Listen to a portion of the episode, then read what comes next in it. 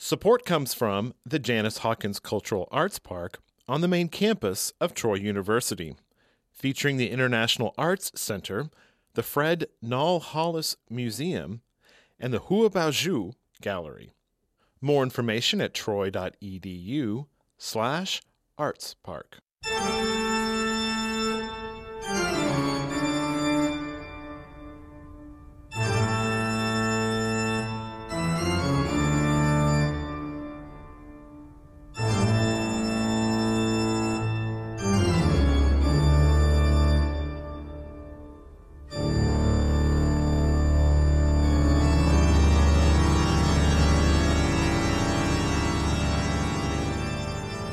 From Troy Public Radio, this is In Focus, and I'm Carolyn Hutcheson. Hearing the music of Bach reminds theatergoers of the hit Phantom of the Opera. Our guest, Ron Carter, is a sought after theater organist and recipient of numerous awards. On Saturday, October 28th, the Columbus River Center for the Performing Arts presents the 1925 Lon Chaney silent film classic, Phantom of the Opera, with Ron Carter's accompaniment on the Wave Theater organ. Ron joins us with a preview. Ron Carter, it is such an honor to visit with you. Well, it's exciting for me to be part of this podcast and excited to talk about Phantom of the Opera. Phantom of the Opera. How many times have you done this as a theater accompanist? I would say at this point, probably 15 or 20 times. So, what's coming up Saturday at the River Center? Saturday, October 28th at 7:30, we will have a screening of the 1925 silent film Phantom of the Opera, starring the man of 1,000 faces, Lon Chaney, and we'll have a costume contest. I'll be escorted in full Phantom costume by what I call my Goblin Processional as we come down. It's just going to be a, a fun event. It's great for all ages. And come in costume. We would appreciate a donation, some type of food donation to get into the uh, theater, and you'll have a great time. You are the Phantom. Remind us of the story. We are talking about the 1925 version of that novel translated to the silent screen. Take us back to 1925. This was a big production by Universal Studios, a major hit back in 1925. And of course, since that time, we all can remember Andrew Lloyd Webber's musical production of Phantom of the Opera. Anyone who has seen that, the storyline is basically the same. The opera ghost lives in the catacombs of the Paris Opera House, and he is in love with Christine, a soloist there in the opera and he coaches her, wanting her to succeed and be renowned in that area.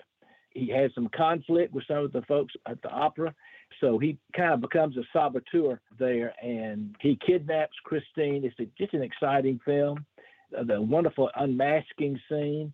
Some of the newspaper accounts back in 1925 said that when Christine unmasks him and he's sitting at this organ console, that women swooned and people dived underneath the seats because they were so afraid. As an organist, how do you accompany the action? Of course, in silent films, and I'll tell the audience this that night, that they have got to pay attention to what's on the screen. You know, in this day and time, everyone is multitasking. We're on our phones, we're talking to people, we're watching TV all at the same time. You cannot do that with a silent film. You've got to watch what's going on on the screen for that little nuance, that facial expression. And what I try to do with the organ is I actually do the talking for the actors. So my music, anytime there's a twist or a turn, I try to emphasize that with special registrations on the organ. And the wave, which is the name of the organ at the River Center, uh, it's a wonderful digitally sampled imitation of a real Wurlitzer Theater pipe organ. You cannot tell the difference from that organ, I'll have things like grand crashes, sizzling steam, horse hooves, clanging bells, all of that. Those sound effects will actually come from the organ when they appear on the screen. Now, Ron, what we heard coming in, tell us more about that, and was that in the original 1925 production? Since there was no sound back then, no recording capabilities, I don't know. But the toccata and fugue in D minor has been kind of the piece of music which goes along with the Phantom. That's by Bach, and I'll play that at the very beginning of the film uh, after I reach the console. Then throughout the other parts of the film, I've developed my own score.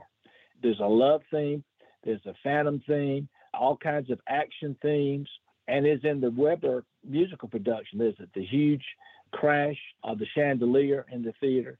Those themes will be interwoven. And what I try to do is once a patron leaves that theater, I hope that they will have in their, their mind those themes.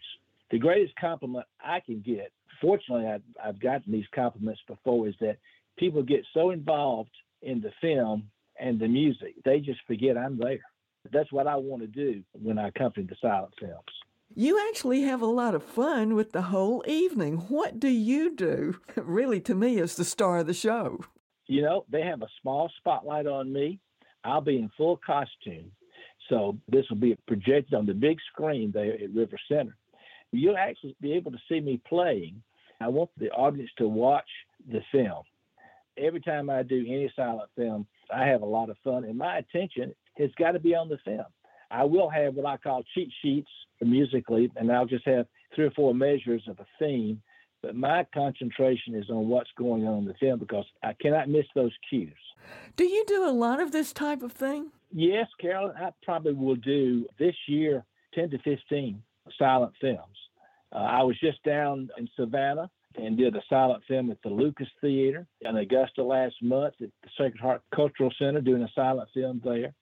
And because of digital restoration, silent films now are being presented just like they were back in the 20s. There's no shaking of the screen, there's no lines. The print is pristine. This particular print that we'll be showing in Columbus at the River Center is Blu ray high definition. And a lot of people think silent movies out of tune piano and the shaky screen. That's not the way they were presented. They were first class presentations, and that's what we'll be doing in Columbus. What should your audience be prepared for? Be prepared to be entertained. Be prepared to be surprised. The first time I went to a silent film with theater organ accompaniment was in Richmond, Virginia and it was part of a national convention, a theater organist convention.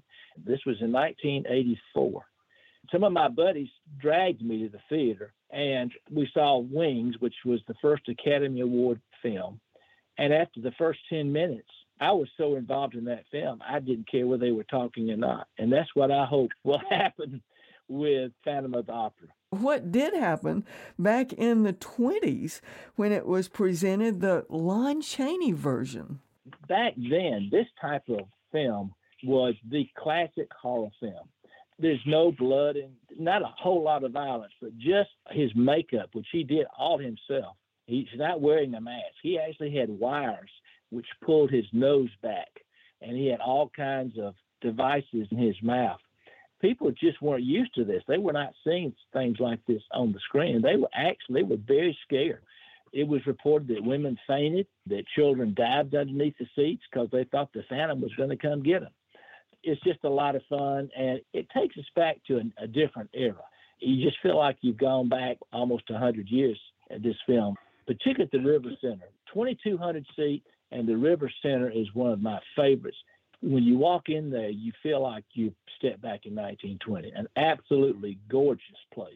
Well, it has been a delightful visit with you today, Ron Carter, and I want to thank you for sharing your talent. It was an honor to be able to talk with you, to meet you, and happy Halloween, everyone. That was Ron Carter, who will provide the musical accompaniment on the Wave Theater organ for the 1925 Lon Chaney silent film, Phantom of the Opera, October 28th at the Columbus River Center at 7:30 p.m. Eastern Time.